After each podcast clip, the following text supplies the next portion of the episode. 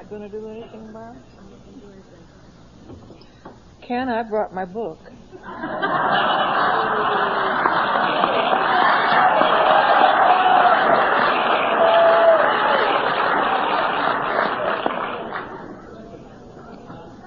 Actually, it's my security blanket, that's all. First, I'd like to um, tell you that I'm just recovering from a case of bronchitis. So if I start to choke and cough, just bear with me. Don't worry, it'll pass.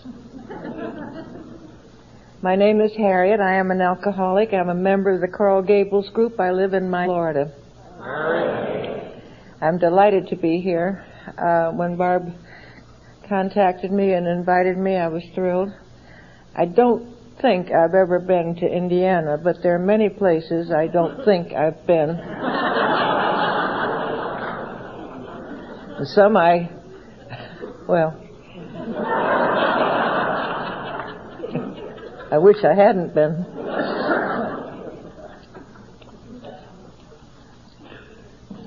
My sobriety date is January 14th, 1956.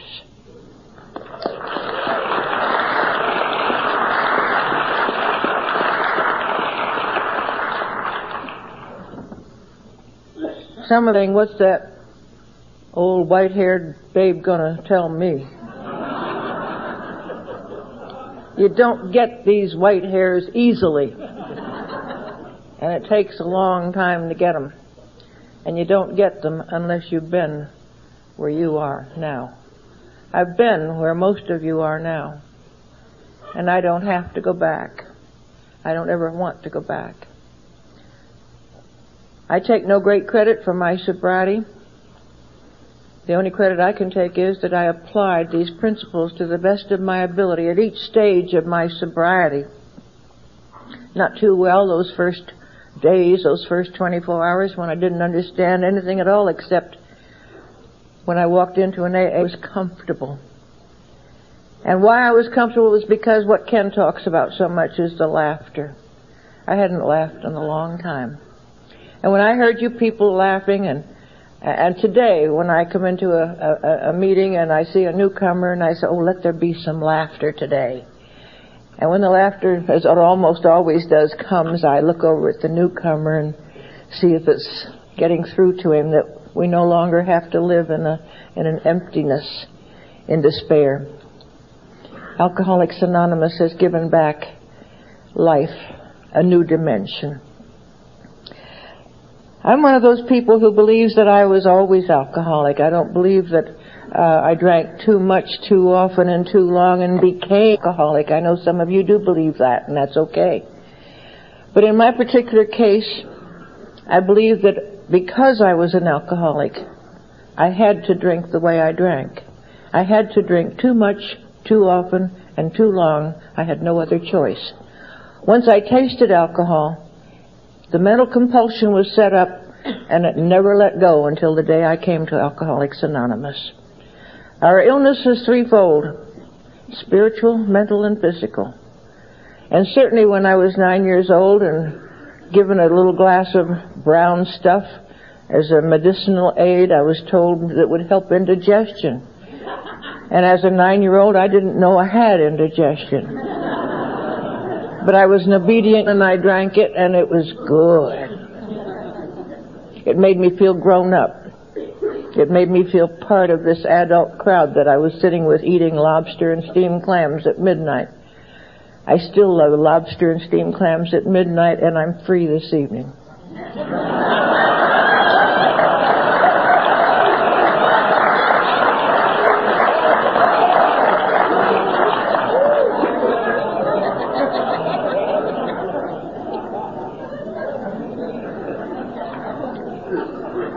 I was an only child and adored.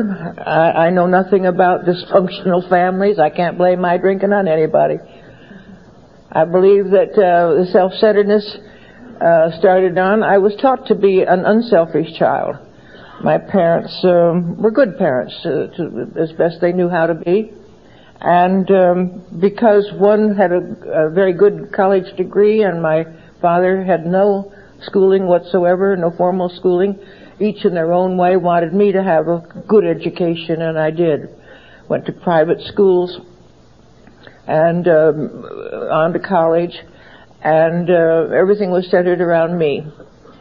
And um, but the selfishness, I, I didn't understand that when I first came in the program and started hearing about selfishness, self-centeredness. We think is the root of all our problems because I knew that I had not been a selfish child. I shared my toys, I shared uh, presents, I shared school, um, but I didn't realize that self-centeredness, my, the whole world was uh, around me.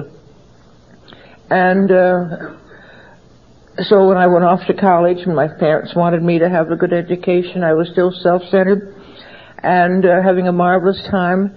Uh, got only average grades, even though I was as smart as anybody, but I was having too much fun. And because I was enjoying life so much, I, I didn't realize that uh, the world was uh, coming to a, a drastic change, that World War II was forming. I also didn't know that there was a Great Depression and. As I think back on this now, uh, I was 17, 18, 19 years old, studying to be a school teacher, which was the fate of most women in my day. Uh, you either got married or you remained a spinster and taught school. That's what you did. And um, so uh, here I was going to college and going to be a school teacher, and didn't even know there was the Great Depression on the, the the Great Depression that we all remember and talk about at least. I'm sure you don't remember it, but your parents and grandparents do. And uh, I had no idea what this was going on because uh, I was just having too much fun. I had my own car. I, I, when I was 15, I didn't even have a driver's license to drive it, but my father knew everybody and the cops knew him. He was a successful businessman. And so, um, um, I did graduate and, um, uh, took a business course at my parents' suggestion. And this was the one that uh, my parents, uh, dictated to me. my teachers and parents had led my whole life. I had been told by them what to do, what courses to take in school, which boys to bring home from college, which boys to uh, go to the dance with, and uh, what dresses to wear. And uh, it was all managed for me. And um, from the time I had my first drink, it was always a, a conscious effort to listen to see if there was going to be any alcohol served at any of the parties. We were 15, 16 years old, and when somebody said, Oh, you put two aspirin in a glass of Coke, you'll get a high. well, I tried it, and I did. It was mental, emotional, you know. I began to drink beer. There was a lot of beer in my part of Pennsylvania where I grew up. Some of you may uh, know that part of the country, northeastern Pennsylvania. We had a wonderful beer called Stegmaier's. Young Freddie was part of our drinking crowd. It was a Bartels beer, and the, to- the shots were friends of my family, so we always had a case of each in our home. And when the shots came, we drank their beer, and when the Stegmaiers were there, we drank their beer. I didn't much care. I drank anything that came along. I shocked one of my early dates by ordering a Boilermaker. I had seen this done in some movie, but I didn't know how to do it, and I ordered the Boilermaker made with gin followed by beer. For a while I pretended to like gin. I thought sicker than I was. the, um, when I got out of the business school and I got a job, and I was sent to Philadelphia to um, work for the government. And I found a new manager. My parents and teachers had managed my life right up to this point, and now my new manager began telling me exactly the same things that my parents did. They told me which boys to date, which dresses to wear, where to go on dates, and uh, how to behave, how to think, and how to talk, and what kind of slinky dresses to wear. And my new manager was alcohol. And alcohol ran my life until the day I came to Alcoholics Anonymous. To your help.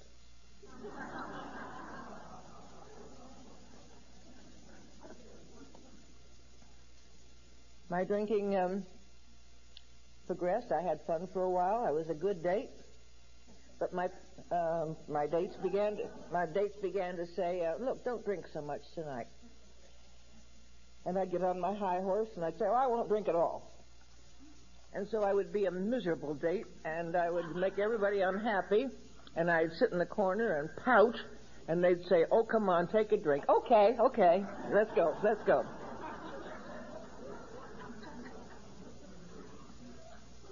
World War II came along, and I was working for the Army as a civilian. And when World War II came along, I said, this is for me. I'll, I'll get out of this situation. I'll join one of the women's corps that are starting. And the Women's Army Corps was starting, the Women's uh, WACS.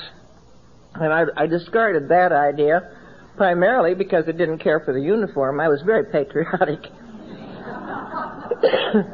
and um, so I looked over the other uniforms and uh, decided that I would make a very good Marine. And World War II, you do know it's World War II we're talking about. Uh, the uh, Lady Marines wore um, a, a um, an olive drab uniform with a red ascot tie, and that's what got me was the red tie. and, and the cap had a red silk cord around it, and I was a brunette, and I was thin, and I was pretty, and it was just it was my kind of thing. and so the day I was so sick and hungover and I couldn't make it to work and I, I, I seemed to know where to go, I went up to Richmond to join the Marine Corps. And by the time I got to the recruiting office or wherever it was, it's very vague in my mind. I, I just, uh, I was so sick and I needed a drink, but yet I knew I couldn't drink. This was the day I was going to be the John Wayne Marine type, you know, and, and they couldn't possibly smell liquor on me. And so I'm trying to control my shaking, and uh, I was so sick and the, a- answering questions, and trying to control my handwriting because uh, did you ever try to sign your name when the, the, hand won't function? And, and it just sort of flies off, particularly if you're writing a bad check, you know?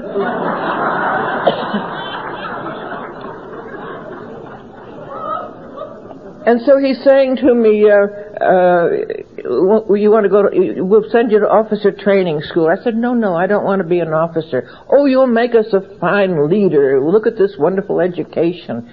And so I became an officer, an ensign in the United States Navy and the Supply Corps.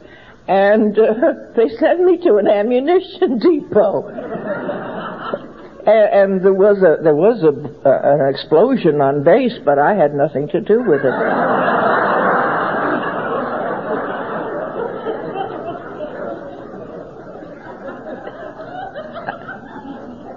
they assigned me to uh, some supply uh, um, warehouses, and I was in charge of these warehouses. And I had a civilian uh, gentleman who did the work. I ne- I don't think I ever did anything, but they assigned to me also a Jeep.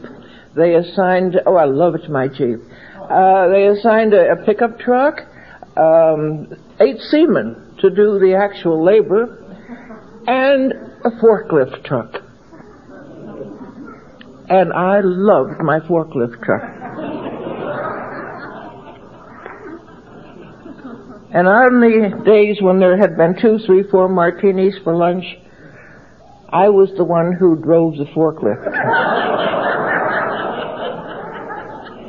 World War II ladies' skirts were very short, and I would get in that thing and pedal the things with my legs going lickety split and the forks going up and down and wheel down here and turn around on two wheels and come back down here. Having a ball and my eight seamen laying on the ground laughing, having a wonderful time. Oh, we had fun for a very short time. and what happened was my seaman, whom we called Cece, one day did not laugh. And he said to me in a mumbling kind of talk, he said, we don't like you anymore. What's happened? You talk like us. You're mean. We don't like you anymore. And I pretended, as I was to do now for the next few years, I pretended I did not hear him. But I knew that it was beginning to show. I knew that it was showing what I was feeling on the inside. I was changing from the, lady that my parents had tried to make me into, into a drunken woman. I can't say a drunken lady because there is no such thing. You're either a lady or you're a drunk. and I was turning into a drunk. And I knew something terrible was going on, but I know now from what Cece muttered that it was showing on the outside, and I did not know how to handle that. And I began to be miserable, and I began to come home from Boston into Hingham, Massachusetts, and the shore patrol would pick me up and take me home because they saw I was unable to walk straight. I fell asleep, passed out really, on the, the little commuter train back then, out of Boston um, it, it, it was, uh, and I was proud of my uniform. And when I would come to and find out that the shore patrol had brought me home, I was so sad. I, I was just so ashamed. And I would take a drink to ease that pain. The morning drink came quickly to me. I had to drink. I was alcoholic and I did not know that I had a threefold illness, that it was physical, it was spiritual. The physical allergy had always been there. And the compulsion had set up and I had no control over that compulsion. And I didn't know about the spiritual aspect. And when I came into Alcoholics Anonymous, someone, and Ken says, we, we make things up. And I heard this that some people made up. They said, oh, well, first you get well physically. And then you begin to get well mentally, and after that, you'll begin to get well spiritually. And I believed it and I repeated it. And when I found out what it says in the book, the spiritual recovery must come first. And when I look over the day that I took my last drink, and it wasn't any power that I had, it was because I asked God finally for help. I surrendered. And the only enduring strength that I've ever had is because I admitted complete defeat. And this is the first principle that Bill Wilson talks about in the 12 and 12. The first principle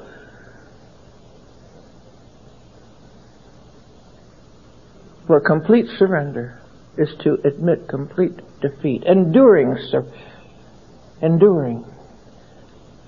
Enduring. Something that will last forever. And I've been sober now 36 years, and that's pretty damn forever. Because I completely surrendered.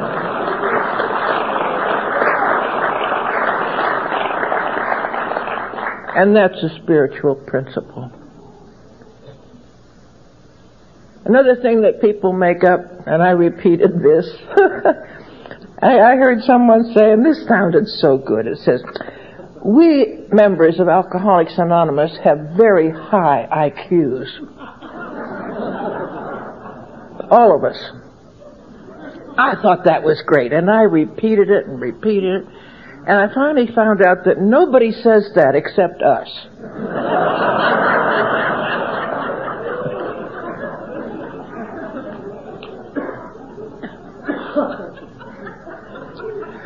I got out of the Navy. Uh, they promoted me you know, what else, to lieutenant junior grade. And um, I made it through uh, without causing too much trouble. And um, by that time, my friends had been going overseas in other services. We Navy ladies didn't go overseas in those days. We were supposed to relieve the boys to go off and fight the war. But I, I was jealous, and I was down in the Pentagon building one day, and there was a sign saying recruiting. So I went over and signed up again. And off I went to uh, Algiers in North Africa. And uh, Algiers had just barely gotten over uh, Humphrey Bogart and uh, uh, Charles Boyer and all those people. And it was really, well, it was just the perfect place for a drunk alcoholic, you know. And there were a lot of us there. Oh, God, there were a lot of us. Uh, but that's where I met my Arab. Now, my Arab wasn't just any ordinary fellow. Uh, mine was one of these people that you see on television now, uh, a, a, big shot. And uh, he had a title. He, he was called a Kaid. Now, Kaid is like the mayor, maybe the mayor of, uh, of um, uh, I don't know, uh, you know, a podunk or something. And um, he was the mayor of an oasis called Bou Saada. And so we rode our camels into the sunset. And I really thought that I was going to dwell forever in this tent in the Sahara Desert. Now I remember very well the, the Persian rugs on the floor and the little boy to fan me and somebody was feeding me grapes. and the State Department frowned on this.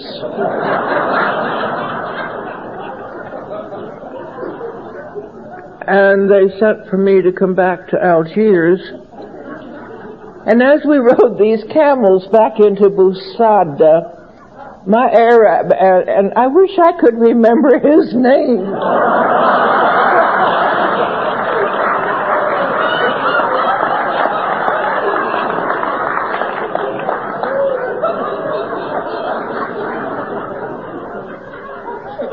I'm doing all right for now.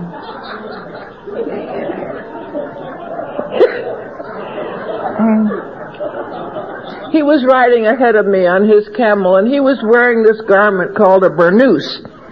And this garment, uh, the burnous was a, a, flowing garment. In my mind's eye, my drinking mind's eye, it was so glamorous. And uh, it was it was the Lawrence of Arabia and uh, um, all these marvelous old movies of Rudolph Valentino rolled up into one, and I just wanted that garment, that burnous. It was so beautiful. And he liked my navy raincoat, so we traded. and when I got back to Algiers, I was informed that I was being sent back to the States, and they sent me back on a lovely ocean liner.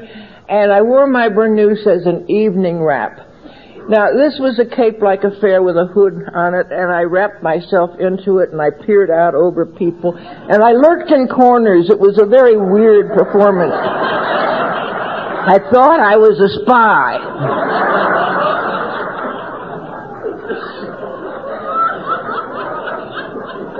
And in a, a, a, moment of some kind of truth, I, I looked at the thing, and it wasn't made of white silk at all. It was uh, not a glamorous garment.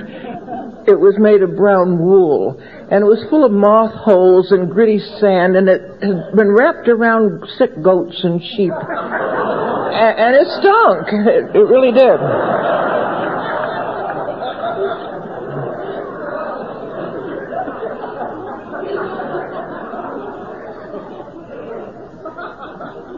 I don't really know whatever happened to that.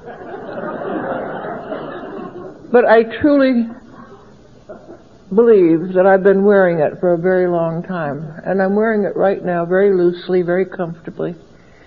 And today it has 12 buttons. And I can push those buttons as I need them. Sometimes one, two, sometimes ten, sometimes twelve. And it's a very comfortable garment. And I love it. It's a symbol. And sometimes when the winds are blowing and things aren't going quite my way, I have to pull it up close and wrap myself in it and sometimes peek out over it, see what's going on. And I take refuge within this burnous with the 12 buttons because I live not only by 12 steps, but by 12 traditions and 12 concepts. And if you've never heard of the concepts, I suggest you ask your group to find them for you and get acquainted with those. And I'm afraid some of you may have to do the same thing about traditions too. Traditions is how we unite. This is how we stick together. Bill Wilson said we have to stick together or we will die. We cannot do this alone. And these traditions can help you in your daily life just as the steps can. I never went to jail. I should have many times. I, I um, um, was taken to jail in a paddy wagon for a minor infringement of the law. And in the complete blackout, I called the city manager of Alexandria, Virginia, an old friend from my army days. And he came to me and he rescued me and he put his arms around me and he said, promise me you'll never do this again. Promise me you'll never drink like that again.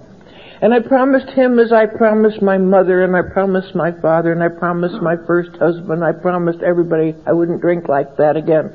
But I had no idea what they meant because I had no other way to drink. I drank like that because I was alcoholic and did not know I was alcoholic and I did not know any other way to drink. I still don't know what a social drinker is. I, I, I was on a plane not too long ago and, and they were started serving drinks right out of Orlando and we were going up to Winston-Salem. And this woman di- uh, diagonally across the aisle from me, she ordered one of these little things. She paid three dollars for that thing. it was this big, and and she had a, a seatmate, and they're sitting. She she took the thing and she uns- she started to unscrew the top, and then he said something to her, and she stopped, and she listened to him. And pretty soon when he stopped talking, she resumed the unscrewing of the cap. And then she started to pour. And you know what she did? She held it up to the light and she poured a few drops into this glass, this Betty Betty thing.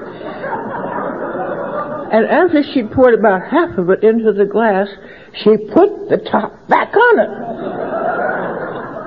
And put it in her purse, and I never saw it again. Then she sipped that half a drink all the way. It got it got hot. It, it, the ice melted. Now, if that's social drinking, you can have it. What a waste of booze.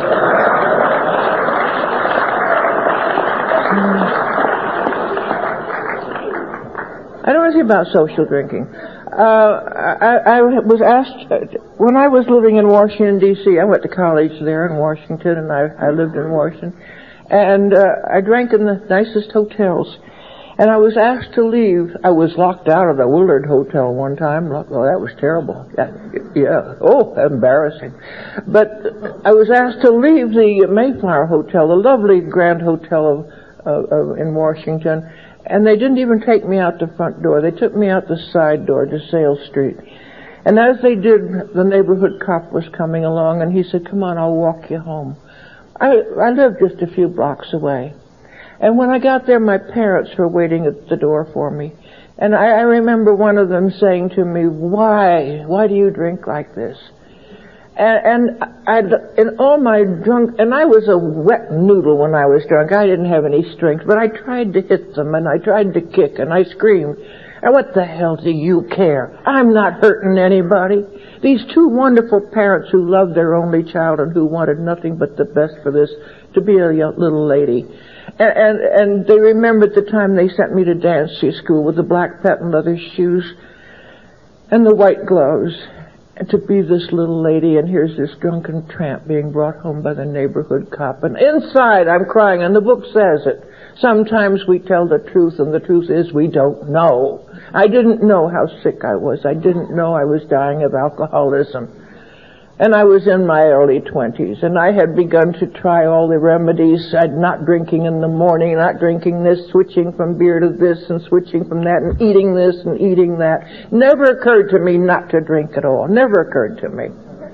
And the time I knocked a bottle of beer out the window and I crawled down into the rain gutter to pick it up, and I turned around to get the beer back into the room, and I clawed my way through the snow and the ice, and it did occur to me that that was not social drinking. Yeah. I, I was receiving mail with no return address, and inside the envelope were little pamphlets about Alcoholics Anonymous. And in 1955, one of them that came in the mail was this letter to a woman alcoholic. I took it out of the envelope. Letter to a woman alcoholic, addressed to the woman who is still drinking, but who may suspect that she has a problem. And I hid it real quick. Never saw that particular pamphlet again until the days, weeks that I came into Alcoholics Anonymous. And on the first page it says, I am writing you a letter and putting it in a safe place where you will find it and hide it.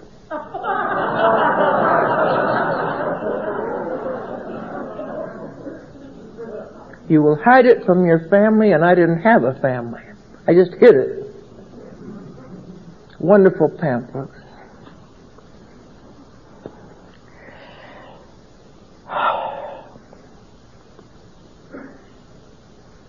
In December of 1955, I was in my last hospital. I've been to a lot of hospitals. And this one was a mental ward because there was no other place to put me. And in a few weeks I was going to be 39 years old. And um, I was locked up in a locked ward of a veterans hospital. Nobody else wanted me. Um, hospitals didn't want us in those days. You young people today have the benefit of these treatment centers. And you're, you're given lectures and you're told about the disease of alcoholism. And when I was coming along, I just really barely missed the days of the snake pits. But this was a wonderful new veterans hospital, and they knew something about alcoholism. And we were told about, um, we were given little lectures about it. And the nicest thing about that whole thing that Christmas was uh, we were practicing for the Christmas play. I was King Herod. Now, if you've never been King Herod in the Christmas play in a mental ward,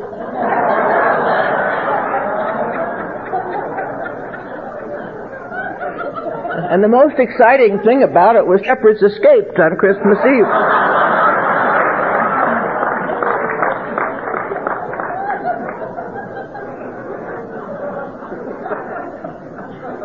And right after that, they told me I was going to be discharged.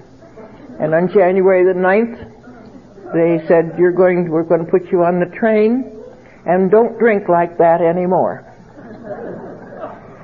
And I still did not know what that meant. So when I got on the train on January the 9th, I drank like that because I knew there was no other way to drink. They had put me out into a and what does an alcoholic do when you don't know how to handle it? You drink, and that's what I did. And it was the worst, it was the last, and I hope I never forget it. I bought the bottle someplace along the line. I got off the train. I don't remember buying the bottle. If you tell me that you bought a bottle and don't remember it, I believe it because I did it. So I had this bottle in my hand and I took a drink in front of the mirror in the ladies' room somewhere in North Carolina, I think. And I watched myself in the mirror, and uh, uh, I was shaking. I needed. I hadn't had a drink in four and a half months. I'd been in somebody's mental ward for four and a half months. My husband had divorced me while I was there, and I had a few bucks. He paid to get rid of me. I don't blame him. And and I and I had this bottle, and I lifted it to my lips. And as I did so, I saw my face begin to change and it relaxed. I was getting my medicine. I was getting the elixir of life. And as I took that first drink into my system and it just blew up to my head and down in my tummy and the umbrella just opened up and oh, talk about new dimensions. And, um, in my mind's eye, the bottle got bigger and bigger, like Alice's bottle, Alice in Wonderland. And my and it's just there's a new pamphlet out the last few months. It's the twelve steps illustrated. And it's got a great big bottle and a little tiny person, and that's how I felt that day. That bottle was bigger than I was, and I knew it. I gave up. I knew it. And I came to believe that there was something crazy because I was just out of a mental institution and I had been there because I couldn't drink. And here I am just out of this institution and I'm drinking. And I needed to be restored to normalcy. I needed to come back into regular life. And I came to believe that there was a power called Alcoholics Anonymous that could do that for me because I remembered some of these pamphlets. And I made a decision on Monday, January the 9th that I was going to commit myself to Alcoholics Anonymous a commitment, a decision. I did not want what I had anymore. The first three steps I took on January the 9th, but I had taken a drink of alcohol and that compulsion had set up and I could not stop and I tried. And I tried all the little social tricks that I had seen other people do. The sip, sip, sipping. Oh, terrible. And on Friday night, January the 13th, the train was pulling into Miami, Florida, and I was crying and I needed to continue to drink. And you had to go down to the end of the sleeping car to get the water out of a terrible old tank of warm water with some kind of disinfectant in it. And they had paper cups that were flat. And you had to open them up and was two hands and you had a bottle and you needed two hands for that and you had to do, you needed six hands. And I cried because I couldn't do it all at once and I had to have that drink. And that's where I was Friday, January the 13th and we pulled into Miami about 6 o'clock on Saturday, January the 14th, and it was my birthday. I was 39 years old. And I said, please God, no more. And there never was any more. Later I looked up my birth certificate. And I was born at 620 a.m. on January the 14th, 1900 and... Hmm.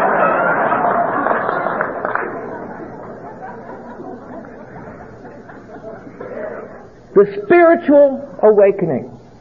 I did not do that by myself. Please God, no more. The complete surrender, the complete defeat. I was through, and I knew it. I had made the decision five days before that, and I came to Alcoholics Anonymous. And I heard the laughter, Ken, and the warmth, and the people put their arms around me and said, come back, and we want you. And pretty soon they gave me a little envelope, and it rattled, and I said, what's this? And they said, you're the treasurer.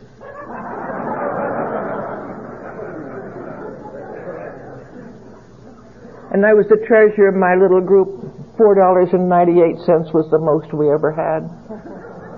This is 36 years ago, and we talked big book. We talked big book. We didn't talk treatment center. We didn't talk clean. Our primary purpose is to stay sober. S-O-B-E-R. And sobriety is the name of the game.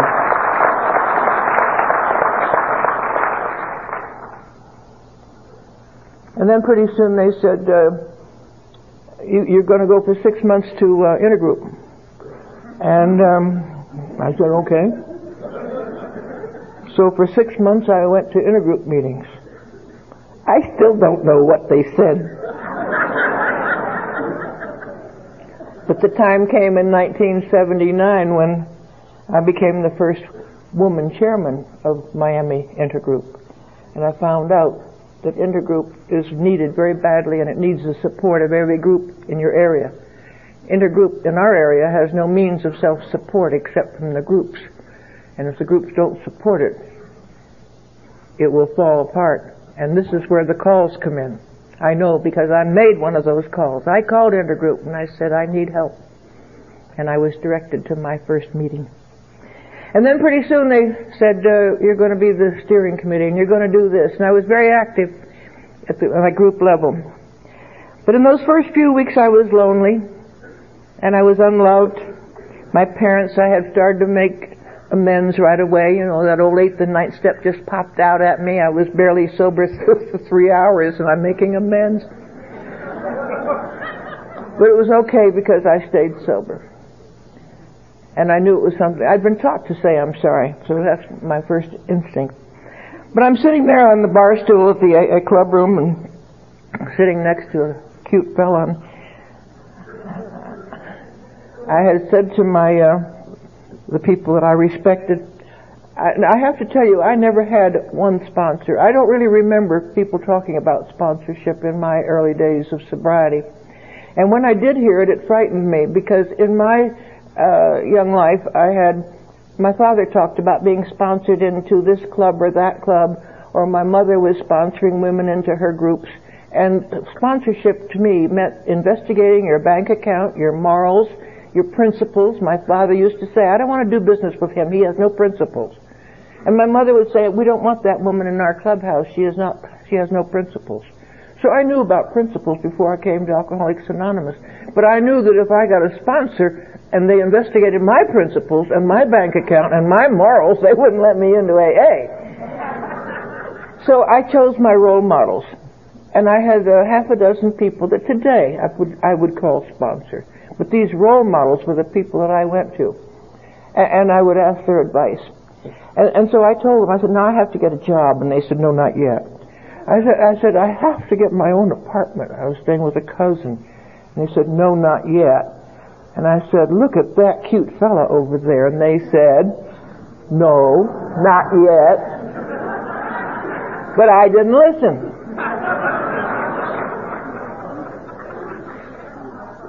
And I married him. But not before I had taken a very thorough fifth step with him.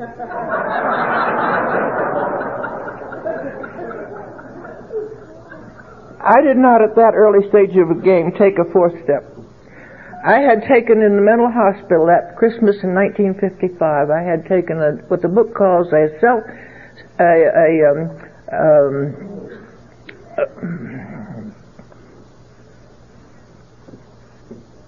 Hmm, what does it call it, Ken? The um, the one you take by yourself that uh, it's very unsatisfactory, in, immoral, in immoral, in solitary, immoral inventory. Instead of a complete moral inventory, I had taken this immoral inventory. So I knew all the things that were so terribly wrong. And so I began with a fifth step, and it was after that that I was able to do a fourth step. Uh, and I did this with this man. And so now I'm sober, I'm in AA, I'm got a fella, I'm married, and life is going to be happy ever after. I have my prince, we have the white horse, he's got a beautiful new car, I didn't know it wasn't paid for. Uh, we were struggling along on, on uh, his salary, and I, I, I got a decent job, and uh, life was all hunky-dory, happy, joyous, and free. Uh, six months later, he was drunk, and I found out that I had married a slipper. He told me he'd been around the program for 16 years, and I believed him. And I found out that being around the program is not being sober in the program. He had been around and around and around. But my Bob knew this big book, and he could talk. Oh, he could talk. But he couldn't walk the walk. And I tried to fix him. And he was a wonderful guy. I love him. He's dead now 20 years. He died of alcoholism and pills. Please, drop the pills. Forget it. They're no good. And you mix them up. I, I heard when, when he started to drink, and uh, we were in Miltown stages at that time, and they said, now if you mix alcohol and Miltown, it'll kill you. So in the insanity of a new sober alcoholic, I thought, well, I'll kill him. So I, he was sitting there drinking out of this bottle, and I went. He, by this time, he's into the Miltown, bringing the bottles home from the doctors, and I went and got his Miltown bottle, and I set it right down here, next to the bottle. Now, you know, you mix them, right? So I put it right next to it, and I went into the bedroom and closed the door and waited for him to take the pills and drink the booze. Insane. I hadn't had a drink in uh, almost a year by that time, and I'm completely insane. I'd married a drunk and didn't know what to do. But I didn't have to drink because I was going to meetings and I was practicing a few principles that I was learning. And so I'm in the bedroom and all of a sudden I realize I'll be the guilty one. I'll be, I murdered him. It's my fault. So I run out and I grab the pills and take them away again. So then uh, I decided I'd kill him in another fashion. And I came home one night and he had flooded the bathroom and he was lying on the bathroom floor and the water's pouring out all over the place. And I, I looked at the situation and I, I tried to turn off the water and I, I, I couldn't. I was panicking. And uh, I even ran outside trying to find the water thing. I said, I'll water pump pliers. I knew there was such a thing in the tool chest. I have no idea today what water pump pliers do, but I thought that's what I need. So I ran and I got these water pump pliers and I came in and there he is in the bathroom floor swimming, you know. And, and I, I didn't know what to do with these water pump pliers except kill him. And I'm standing like this and only God stopped me. Absolutely insane. I went to Al-Anon meetings. And, and I'm very early sobriety and I went to Al-Anon and Al-Anon was very new in our area. and they tried to help me. And they kept talking about detached with love. And I didn't understand that. I didn't, the word detached just didn't hit me. But one day I went to New Orleans to the Deep South Convention and the Al-Anon speaker that day talked about her alcoholic. And she described my alcoholic. As we do in AA, we talk about our husbands, our mates, our friends, and, and we identify because we're all alike. And she talked about her charming husband, her handsome husband, her brilliant husband, and she's talking about my brilliant alcoholic, you know. He wasn't anything like that, but I thought he was. And, you know, but, and then she said, and then she had to release him with love. And she held out her hand and she was like a little bird. Let the little bird release him with love. And through the Al-Anon talk, I was able to begin to release my Bob and I began to live my own sobriety. I tried to fix him, knowing what I knew about alcoholism, and I couldn't do it. And I had to take care of my own sobriety, and I had to divorce him. He married his drinking companion, and miraculously, she stopped drinking and never took another drink. And she called me one morning and she'd found him dead. And together we buried him. I've heard the promises read tonight twice at the earlier meeting, and um, I'm one who really hates to hear them called the promises. They're just a few of the many promises that our big book gives you. Um, it tells us in a vision for you it says, we have shown how we got out from under. And Ken has told you a little bit about himself, and I've told you a little bit about myself. And you say, yes, I'm willing. But am I to be consigned to a life where I shall be stupid and boring and glum, like some righteous people I see? And Ken talked about that group of people who said, I'm sober three years, and isn't it wonderful? You know, and I'm the one that was attracted to the happy, joyous, and free group. And yet my life has not been happy, joyous, and free. As I have faced life because life is real. Life is not always what we want it to be. Life is not always fair. Uh, I used, when I first came to meetings, we used to say you come to at least two meetings a week, at least. And usually we made two or three a week. Remember, we only had 16 groups in Miami when I got sober. You try to make 90 and 90, you couldn't do it very well in those days. And that's another thing people made up, 90 and 90. The big book doesn't say that.